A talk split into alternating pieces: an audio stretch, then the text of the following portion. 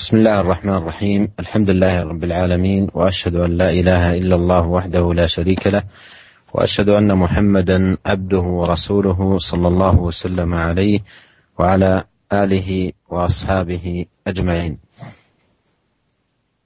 أما بعد عقد الإمام النووي رحمه الله تعالى في كتابه رياض الصالحين بابا عنوانه باب المحافظة على الأعمال. والمحافظة على الأعمال تعني أمرين. الأول أن يحرص المسلم حرصا شديدا على أداء الأعمال والوظائف الشرعية في أوقاتها المحددة. السنن منها والفرائض. وكل عمل لزمه ولازمه وحافظ عليه يعتني بأدائه في وقته. فيكون بذلك محافظا على العمل. الأمر الثاني أن هذا العمل الذي واظب عليه من صلاة ليل أو نحو ذلك إن فاته ولم يتمكن من أدائه في وقته يقضيه بعد الوقت إن كان مما يقضى أو مما جاءت السنة بقضائه وإلا يكون عملا قد فات وقته. فشاهد القول أن المسلم ينبغي أن يكون على محافظة شديدة على الأعمال مداوما عليها. ومر معنا سابقا أن أحب العمل إلى الله سبحانه وتعالى أدومه وإن قل. أي وإن كان العمل قليلا ويداوم عليه خير من عمل كثير ينقطع عنه. والمؤلف رحمه الله تعالى أورد تحت هذه الترجمة آيات وأحاديث بدأ الآيات بقوله تعالى ألم يأن الذين آمنوا أن تخشع قلوبهم لذكر الله وما نزل من الحق؟ ولا يكونوا كالذين أوتوا الكتاب من قبل فطال عليهم الأمد فقست قلوبهم وكثير منهم فاسقون. والمعنى أي ألم يأتي ويجيء الوقت الذي تلين به قلوبهم وتخشع لذكر ربهم سبحانه وتعالى لذكر الله الذي هو القرآن الكريم بحيث تنقاد لأوامره وترتدع عن زواجره. وهذه الآية فيها الحث على الاجتهاد في خشوع القلب وإخباته. فإن الله سبحانه وتعالى أنزل هذا الكتاب لتخشع القلوب بتلاوته وتلين بقراءته. لو أنزلنا هذا القرآن على جبل لرأيته خاشعا بحيث يتذكر المؤمن ما فيه من المواعظ الإلهية والأحكام الشرعية كل وقت ويحاسب نفسه عليها كل وقت. فيكون بذلكم مؤديا هذا المقصد الذي ترجم لأجل المصنف رحمه الله وساق الآية لأجله الذي هو المحافظة على العمل بخلاف إذا كان انصرفت نفسه عن الخير وابتعدت عنه Bismillahirrahmanirrahim. Alhamdulillah segala puji dan syukur kita panjatkan kehadirat Allah Subhanahu wa taala atas segala limpahan karunia yang Allah limpahkan kepada kita. Semoga salawat dan salam senantiasa tercurahkan kepada suri teladan kita, junjungan kita Nabi Muhammad sallallahu alaihi wasallam dan keluarganya serta seluruh sahabat beliau tanpa terkecuali. Para pendengar yang dirahmati oleh Allah Subhanahu wa taala, Al-Imam Nawawi rahimahullah dalam kitabnya Riyadhus Shalihin membuat sebuah bab yang beliau judul Babul Muhafazati 'alal A'mal, yaitu bab tentang menjaga amalan-amalan soleh. Dan ini dimaksud dengan al-muhafazah, menjaga amalan-amalan soleh di sini adalah dua perkara. Yang pertama yaitu seorang muslim hendaknya semangat dalam menjalankan amalan-amalan soleh dan syariat-syariat Islam dikerjakan sesuai dengan waktunya yang telah ditentukan. Baik perkara-perkara yang wajib maupun perkara-perkara yang sunnah. Yaitu setiap dia mengamalkan amalan yang dia kerjakan, hendaknya dia berusaha untuk mengerjakannya sesuai dengan pada waktunya. Ya, dia menjaga mengerjakan amal tersebut pada waktunya yang telah ditentukan. Ini perkara yang pertama. Perkara yang kedua ini masuk dengan menjaga amalan adalah yaitu dia berusaha untuk berkesinambungan dalam menjalankan amalan tersebut, kontinu dalam menjalankan amalan tersebut baik sholat malam ya ataupun yang lainnya ya sodako dan yang lainnya dan jika ternyata uh, dia luput tidak sempat mengerjakan amalan yang biasa dikerjakan ya karena ada suatu perkara dia tidak bisa mengerjakannya maka dia, dia tidak bisa mengerjakan pada waktunya maka jika mungkin untuk dikodok amalan tersebut maka hendaknya dia mengkodok amalan tersebut akan tapi jika ternyata amalan tersebut tidak bisa dikodok maka telah luput darinya amalan uh, tersebut karena beberapa amalan uh, datang sunnah Nabi SAW menjelaskan jika luput bisa dikodok, dikerjakan pada waktu yang lain. Dan telah lalu para pendengar yang dirahmati oleh Allah Subhanahu Wa Taala, hadis Nabi Shallallahu Alaihi Wasallam yang menjelaskan bahwasanya amalan yang berkesinambungan yang kontinu meskipun sedikit itu lebih disukai oleh Allah Subhanahu Wa Taala. Kata Nabi Shallallahu Alaihi Wasallam, "Ahabul a'mali ila Allah adwamu hawa inqal." bahwasanya amalan yang paling dicintai oleh Allah Subhanahu wa taala adalah yang paling berkesinambungan, yang paling kontinu meskipun sedikit. Dan ini lebih disukai oleh Allah Subhanahu wa taala daripada amalan yang banyak, ya, amalan yang banyak akan tetapi nanti terputus. Dan dalam hadis ini Al Imam Nawawi rahimahullah membawakan ayat-ayat dan hadis-hadis dari Nabi Shallallahu alaihi wasallam yang menjelaskan tentang bab al-muhafadzah 'alal a'mal. Bab tentang bagaimana kita menjaga amalan-amalan soleh kita. Yang pertama adalah firman Allah Subhanahu wa taala di mana Allah Subhanahu wa taala berfirman eh, Alam ya'ni lil ladzina amanu an takhsha'a qulubuhum li dzikrillah wa ma nazala minal haqq yakunu kal ladzina utul kitaba min qabl fatala 'alaihimul amadu faqasat qulubuhum Kata Allah Subhanahu wa taala belumkah datang waktunya kepada orang-orang beriman agar mereka khusyuk hati-hati mereka karena mengingat Allah Subhanahu wa taala dan apa yang diturunkan berupa kebenaran. Wala yakunu kalladzina utul kitab dan hendaknya janganlah mereka orang-orang beriman sebagaimana orang-orang yang telah diberikan Alkitab sebelum mereka. Dan tatkala telah e, panjang masa akhirnya qasat qulubuhum akhirnya hati-hati mereka pun menjadi keras. Surat Al-Hadid ayat ke-16. Para pendengar yang dirahmati oleh Allah Subhanahu wa taala, dalam ayat ini Allah Subhanahu wa taala mengingatkan bahwasanya sudah tiba waktunya bagi orang yang beriman. Ya, tatkala mereka mendengarkan zikrullah, tatkala mereka membaca Al-Qur'anul Karim dan apa-apa yang terdapat dalam Al-Qur'an, hendaknya mereka mengkhusyukkan hati-hati mereka. Ya. Karena dalam Al-Qur'an jika dibaca dengan benar, ya, akan mengantarkan orang-orang yang beriman tunduk kepada perintah-perintah Allah Subhanahu wa taala dan mengantarkan mereka untuk menjauh dari hal-hal yang dilarang oleh Allah Subhanahu wa taala. Oleh karena dalam ayat ini ada anjuran ya untuk berusaha bisa khusyuk tatkala membaca Al-Qur'an. Karena Allah Subhanahu wa taala menurunkan Al-Qur'an, zikrullah, menurunkan Al-Qur'an agar hati-hati manusia bisa khusyuk. Ya, bisa takut kepada Allah Subhanahu wa taala. Oleh karenanya Allah berfirman dalam ayat yang lain, "Walau law anzalna, law anzalna hadzal Qur'ana ala jabal, la ra'aitahu khashi'an Kata Allah Subhanahu wa taala, kalau seandainya kami turunkan Al-Qur'an ini pada e, sebuah gunung, maka engkau akan melihat gunung tersebut menjadi khusyuk. Jika gunung bisa menjadi khusyuk, ya, bagaimana dengan hati-hati manusia?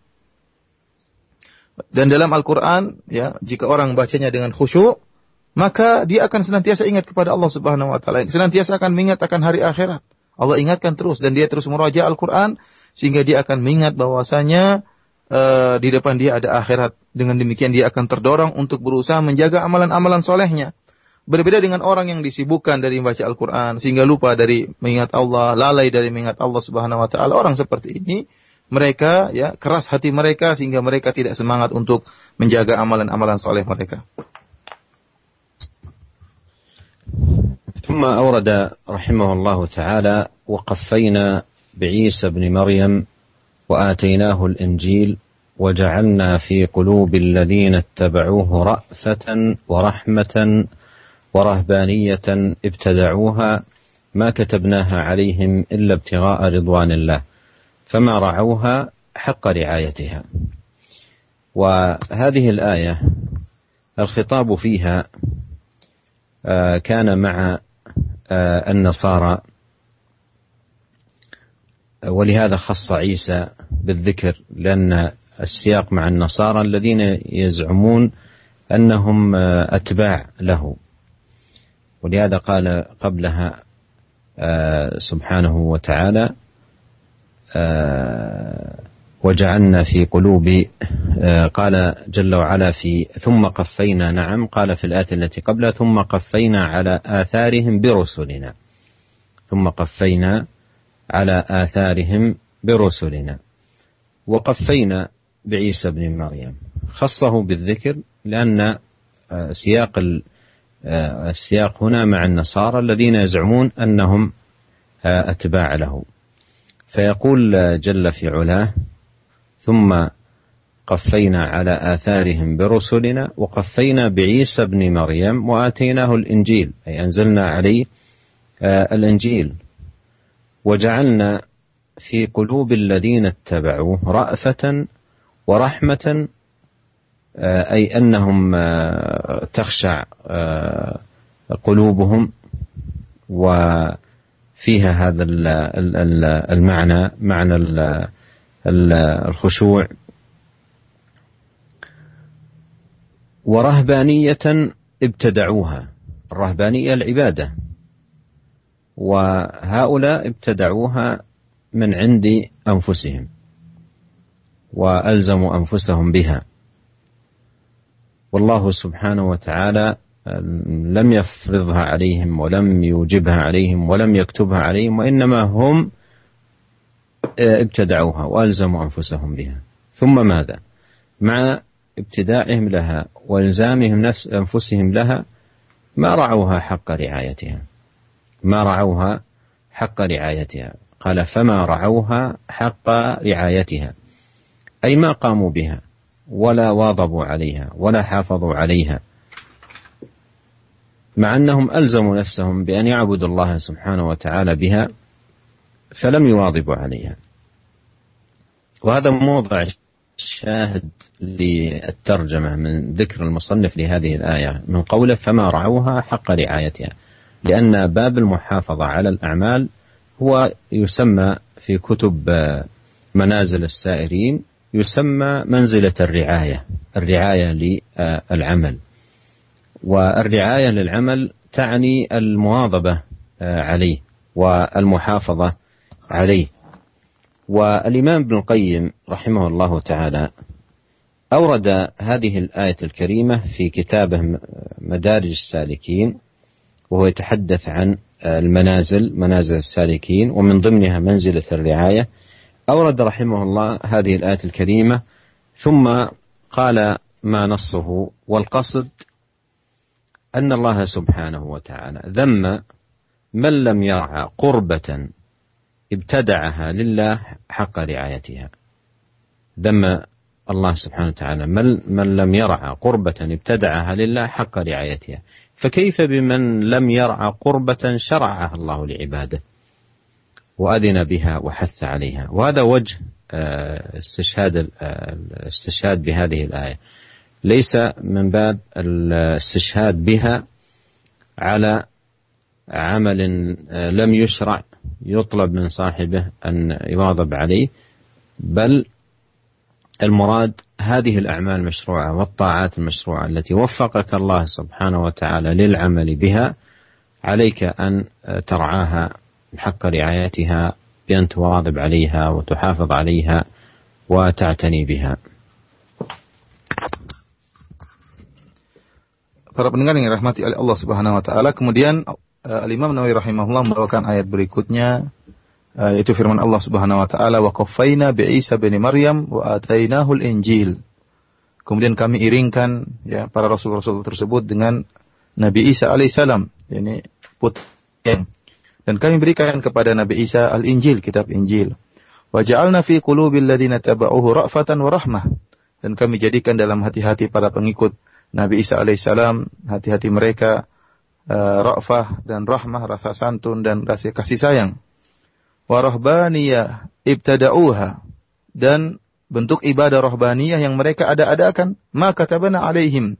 Padahal ibadah tersebut tidak pernah kami wajibkan kepada mereka. Illa betigha ridwanillah. Dan mereka melakukannya dalam rangka mencari ridho Allah subhanahu wa ta'ala. Fama ra'auha. Namun mereka tidak menjaga amalan yang mereka ada-adakan tersebut uh, sebagaimana mestinya. Para pendengar yang dirahmati oleh Allah Subhanahu wa taala, ayat ini uh, tatkala diturunkan yaitu khitab, yaitu yang diajak bicara adalah orang-orang Nasara. Oleh karenanya uh, Allah Subhanahu wa taala mengkhususkan penyebutan Nabi Isa alaihissalam. Ya dalam padahal sebelumnya Allah Subhanahu wa taala berfirman, "Tsumma qaffayna ala atharihim birusulina." Kemudian kami mengeringkan eh, rasul-rasul yang lain setelah rasul-rasul tersebut. Kemudian Allah mengkhususkan penyebutan Nabi Isa kata Allah Subhanahu wa taala, "Wa qaffayna bi Isa bin Maryam." Kemudian kami iringkan pula dengan Nabi Isa alaihissalam. Oleh karenanya uh, khitab ayat ini berkaitan dengan orang-orang Nasara yang mereka mengaku bahwasanya mereka adalah orang-orang yang setia mengikuti Nabi Isa alaihi salam. Allah Subhanahu wa taala menyebutkan tentang pengikut uh, Nabi Isa yang sebenarnya ya.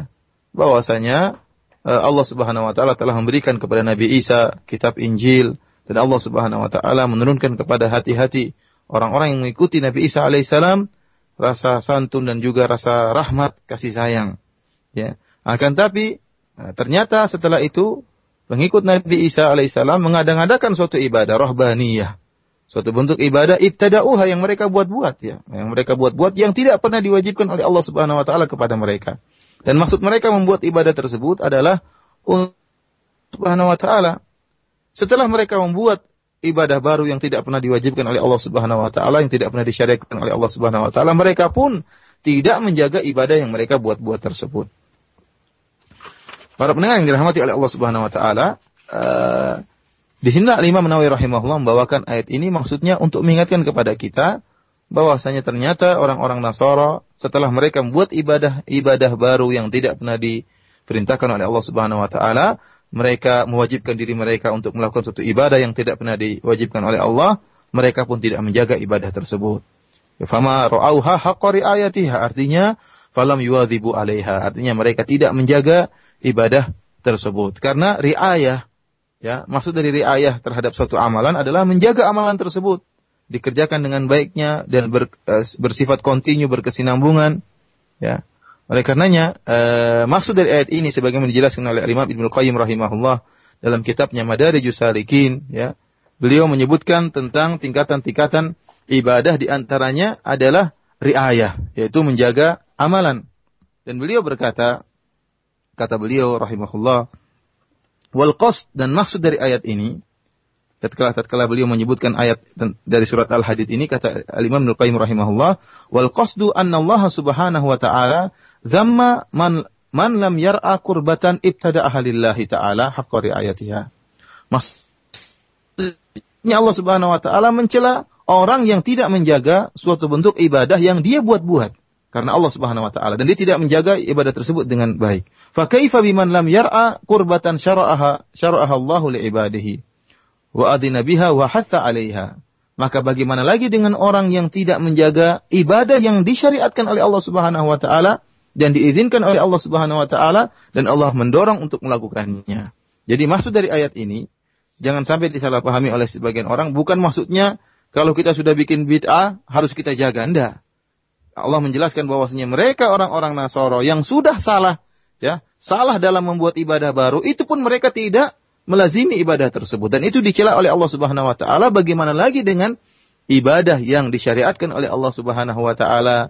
Bahkan diizinkan oleh Allah Subhanahu wa taala untuk dilakukan bahkan dianjurkan dimotivasi oleh Allah Subhanahu wa taala untuk melakukannya. Kemudian seorang muslim tidak menjaga amalan amalan tersebut. Itu maksud dari ayat ini. Jadi intinya yang syahid yang jadi perhatian kita dari ayat ini yaitu firman Allah Subhanahu wa taala, "Fama ra'auha haqqari ayatiha." Artinya mereka tidak menjaga amalan tersebut sebagaimana mestinya. Karenanya seorang muslim tatkala melakukan suatu ibadah, maka hendaknya dia menjaga ibadah tersebut terus kontinu dalam melaksanakan ibadah tersebut secara berkesinambungan.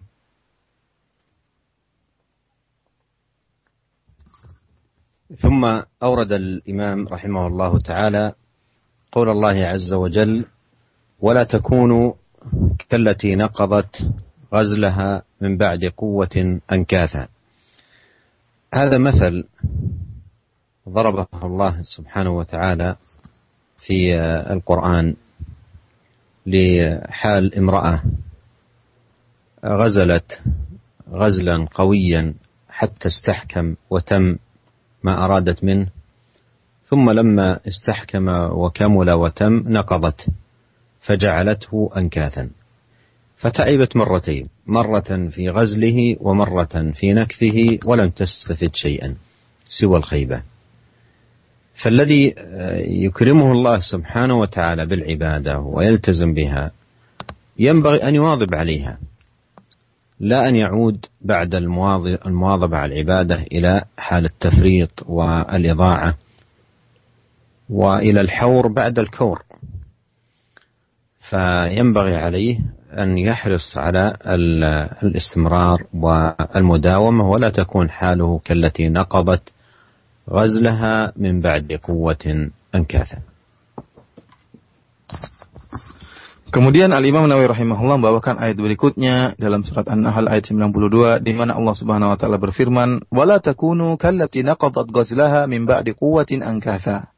Yang artinya dan janganlah kalian seperti seorang wanita yang menguraikan benang benangnya yang sudah dia pintal dengan kuat, akhirnya dia uraikan menjadi tercerai-berai.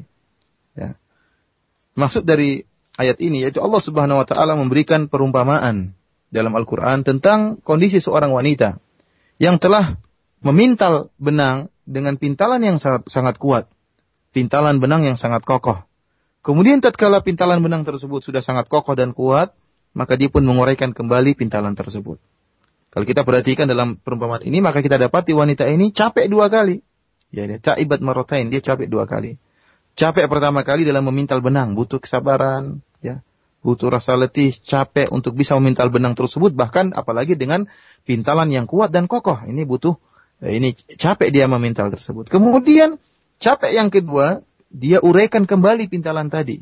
Pintalan tadi yang sudah dipintal dengan kuat dan kokoh dia uraikan satu persatu sehingga tercerai berai. Ini adalah perumpamaan yang dibuat oleh Allah Subhanahu wa taala agar kita atau agar kau agar seorang muslim jika telah dimuliakan oleh Allah Subhanahu wa taala di, diberi kemudian oleh Allah Subhanahu wa taala untuk melakukan melakukan suatu ibadah maka hendaknya dia hendaknya menjaga ibadah tersebut ya berusaha melaksanakan ibadah tersebut dengan kontinu berkesinambungan. Jangan sampai akhirnya dia uraikan ibadah tadi yang sudah dia susun dengan kuat dan kokoh, akhirnya dia kembali kepada masa lalunya dia tinggalkan ibadah tadi. Ini menunjukkan bahwa seorang muslim hendaknya istimrar, kontinu dalam beribadah sehingga benang yang sudah dia pintal menjadi kuat terus kokoh dan kontinu tidak dia uraikan kembali menjadi tercerai-berai. Sebagaimana seorang wanita yang tadi diperumpamakan oleh Allah Subhanahu wa taala. ثم ختم رحمه الله تعالى الآيات في هذا الباب بقول الله عز وجل واعبد ربك حتى يأتيك اليقين وهي آخر آية من سورة الحجر. وفيها الأمر بالمواظبة على العبادة والمحافظة عليها إلى الممات لأن اليقين المراد به في هذه الآية الموت. فمعنى قوله واعبد ربك حتى يأتيك اليقين أي واظب على العبادة واستمر في جميع الأوقات على التقرب إلى الله بأنواع العبادات. إلى أن يتوفاك الله سبحانه وتعالى وأنت على ذلك. وقد امتثل نبينا عليه الصلاة والسلام أمر ربه فلم يزل دائبا في العبادة مستمرا عليها مواظبا على أدائها حتى أتاه اليقين من ربه صلوات الله وسلامه وبركاته عليه. Kemudian Al-Imam Nawawi rahimahullah membawakan ayat yang terakhir. Uh, yang di, beliau sebutkan dalam bab ini, bab tentang menjaga amalan yaitu firman Allah Subhanahu wa taala di akhir di surat Al-Hijr yaitu ayat 69 di mana Allah Subhanahu wa taala berfirman wa'budu rabbaka hatta ya'tiyakal yaqin. Wahai Eh, Muhammad sallallahu alaihi wasallam wa'bud rabbaka sembahlah Rabb engkau sampai datang keyakinan. Maksud keyakinan di sini adalah uh, kematian. Para pendengar yang dirahmati oleh Allah Subhanahu wa taala, ayat ini diturunkan perintah kepada Rasulullah sallallahu alaihi wasallam untuk beribadah kepada Allah Subhanahu wa taala sampai ajal tiba. Yang dimaksud dengan keyakinan ini sampai datang keyakinan maksudnya sampai datang kematian. Ya. Ya artinya Allah Subhanahu wa taala mengatakan wajib yaitu kontinulah engkau wahai Rasulullah sallallahu alaihi wasallam dalam beribadah. Ya. Dengan berbagai macam ibadah yang telah engkau lakukan, kontinulah engkau, berkesinambunganlah engkau dalam melaksanakan ibadah-ibadah tersebut. Sampai kapan? Sampai datang wafat, sampai datang kematian. Dan Rasulullah sallallahu alaihi wasallam telah menjalankan perintah Allah ini sehingga kita dapati Rasulullah SAW senantiasa beribadah kepada Allah Subhanahu Wa Taala dengan berbagai macam ibadah yang telah dimudahkan oleh Allah Subhanahu Wa Taala dengan penuh kesungguhan dan penuh kekhusyuan beliau tulus beribadah kepada Allah Subhanahu Wa Taala sampai datang kematian menjemput beliau Sallallahu Alaihi Wasallam. ثم أورد الإمام النووي رحمه الله تعالى حديث عمر بن الخطاب رضي الله عنه قال قال رسول الله صلى الله عليه وسلم من نام عن حزبه من الليل أو عن شيء منه فقرأه ما بين صلاتي الفجر وصلاة ما بين صلاة الفجر وصلاة الظهر كتب له كأنما قرأه من الليل رواه مسلم. هذا حديث عظيم في باب المحافظة على العمل.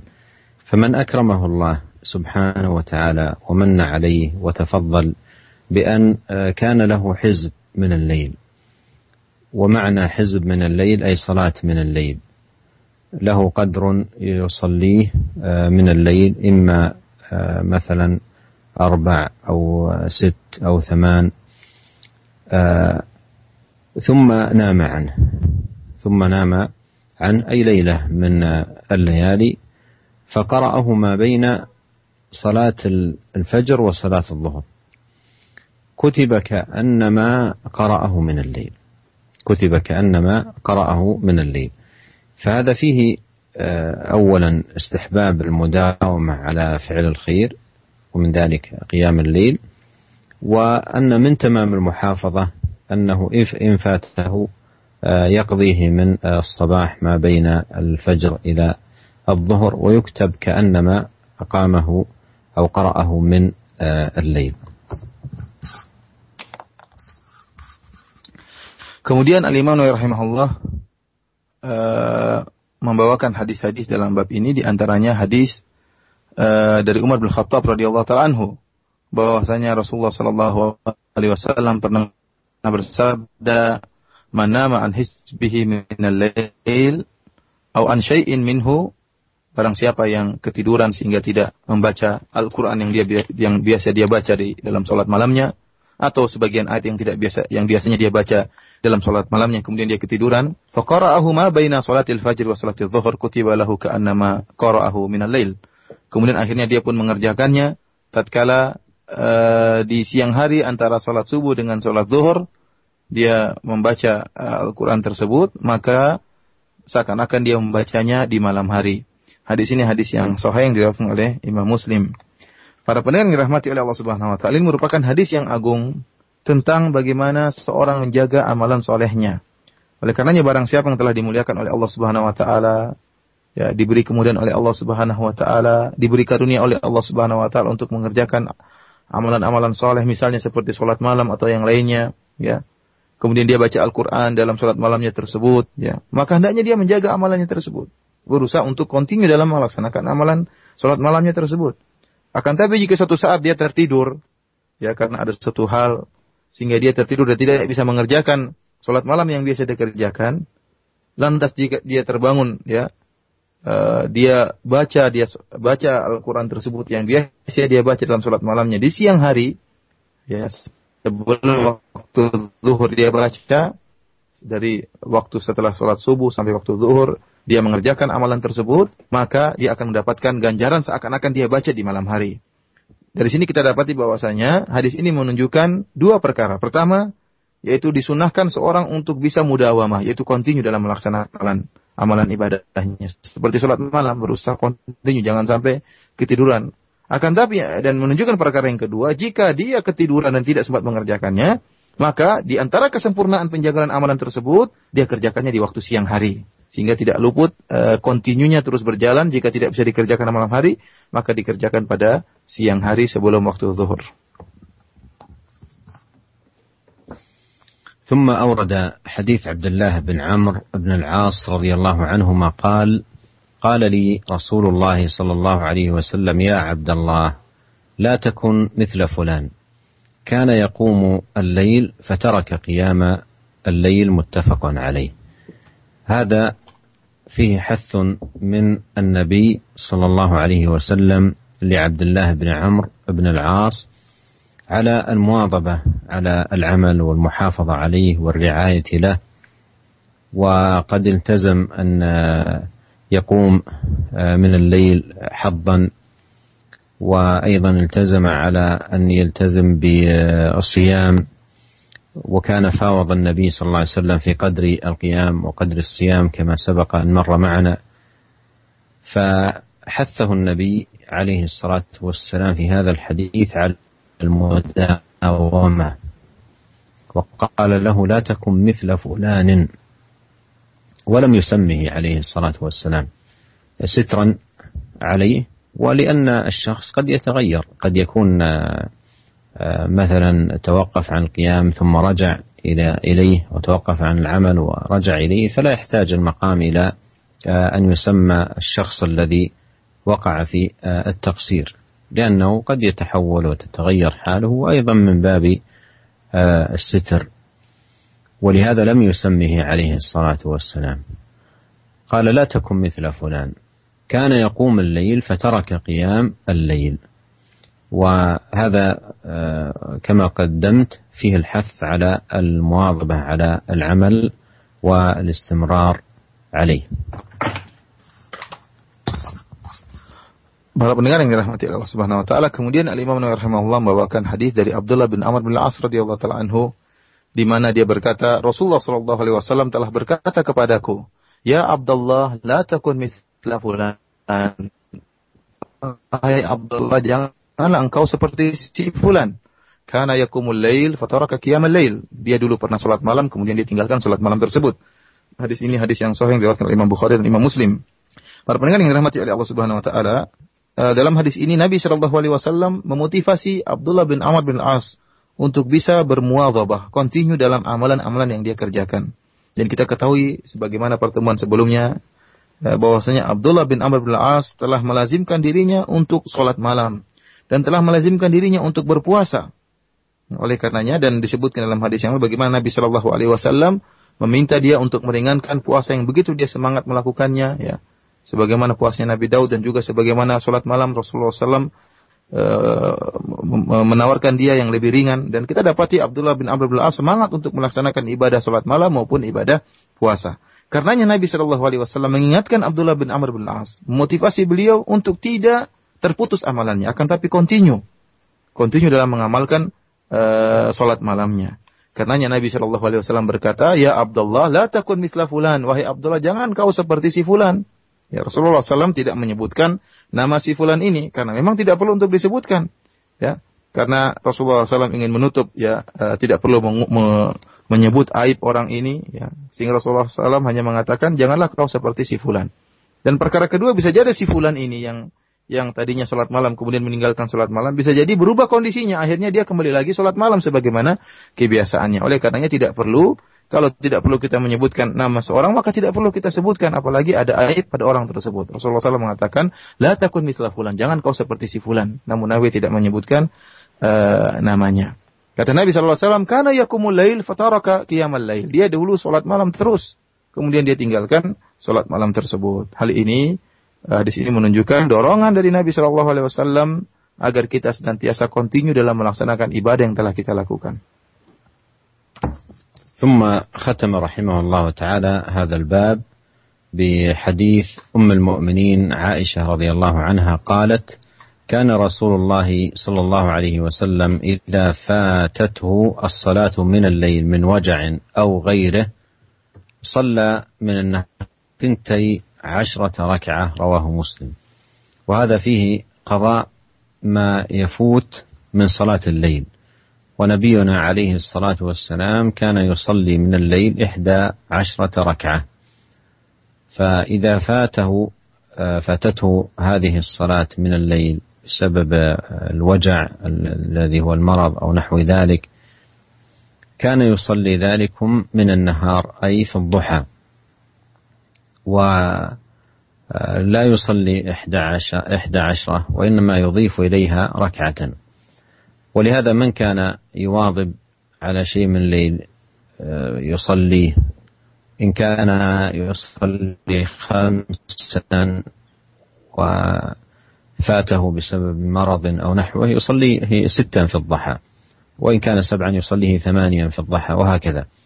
فهذا فيه الحث على المواظبة على العمل والمحافظة عليه والحرص على أن لا يفوت وإذا فات يقضيه إن كان مما جاءت السنة بقضائه أسأل الله عز وجل أن ينفعنا أجمعين بما علمنا وأن يوفقنا لسديد الأقوال وصالح الأعمال إنه سميع قريب مجيب Kemudian Al-Imam rahimahullah menutup bab ini dengan sebuah hadis dari Aisyah radhiyallahu taala anha di mana Ummul Mukminin ibu kita semua Aisyah radhiyallahu taala anha berkata, "Kana Rasulullah sallallahu alaihi wasallam idza fatatu salat min al-lail min waja'in aw ghairihi, shalla min an-nahari 12 raka'ah."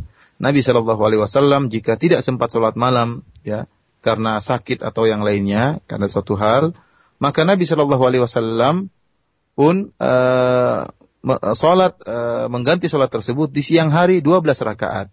Hadis ini hadis yang sahih yang diriwayatkan oleh Imam Muslim. Para pendengar yang dirahmati oleh Allah Subhanahu wa taala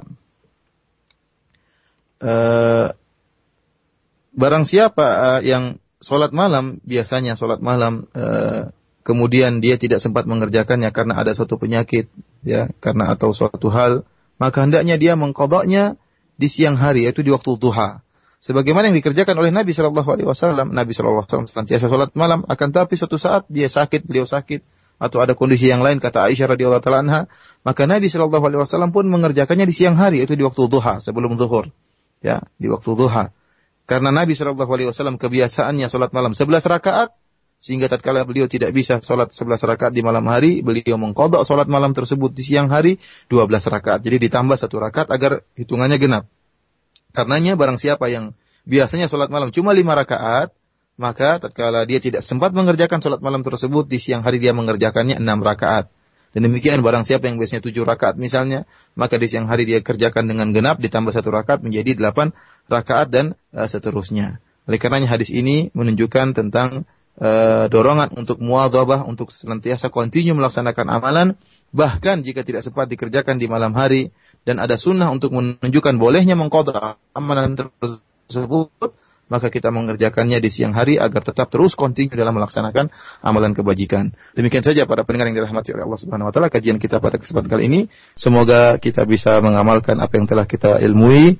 Wabillahi taufik wal hidayah. Assalamualaikum warahmatullahi wabarakatuh.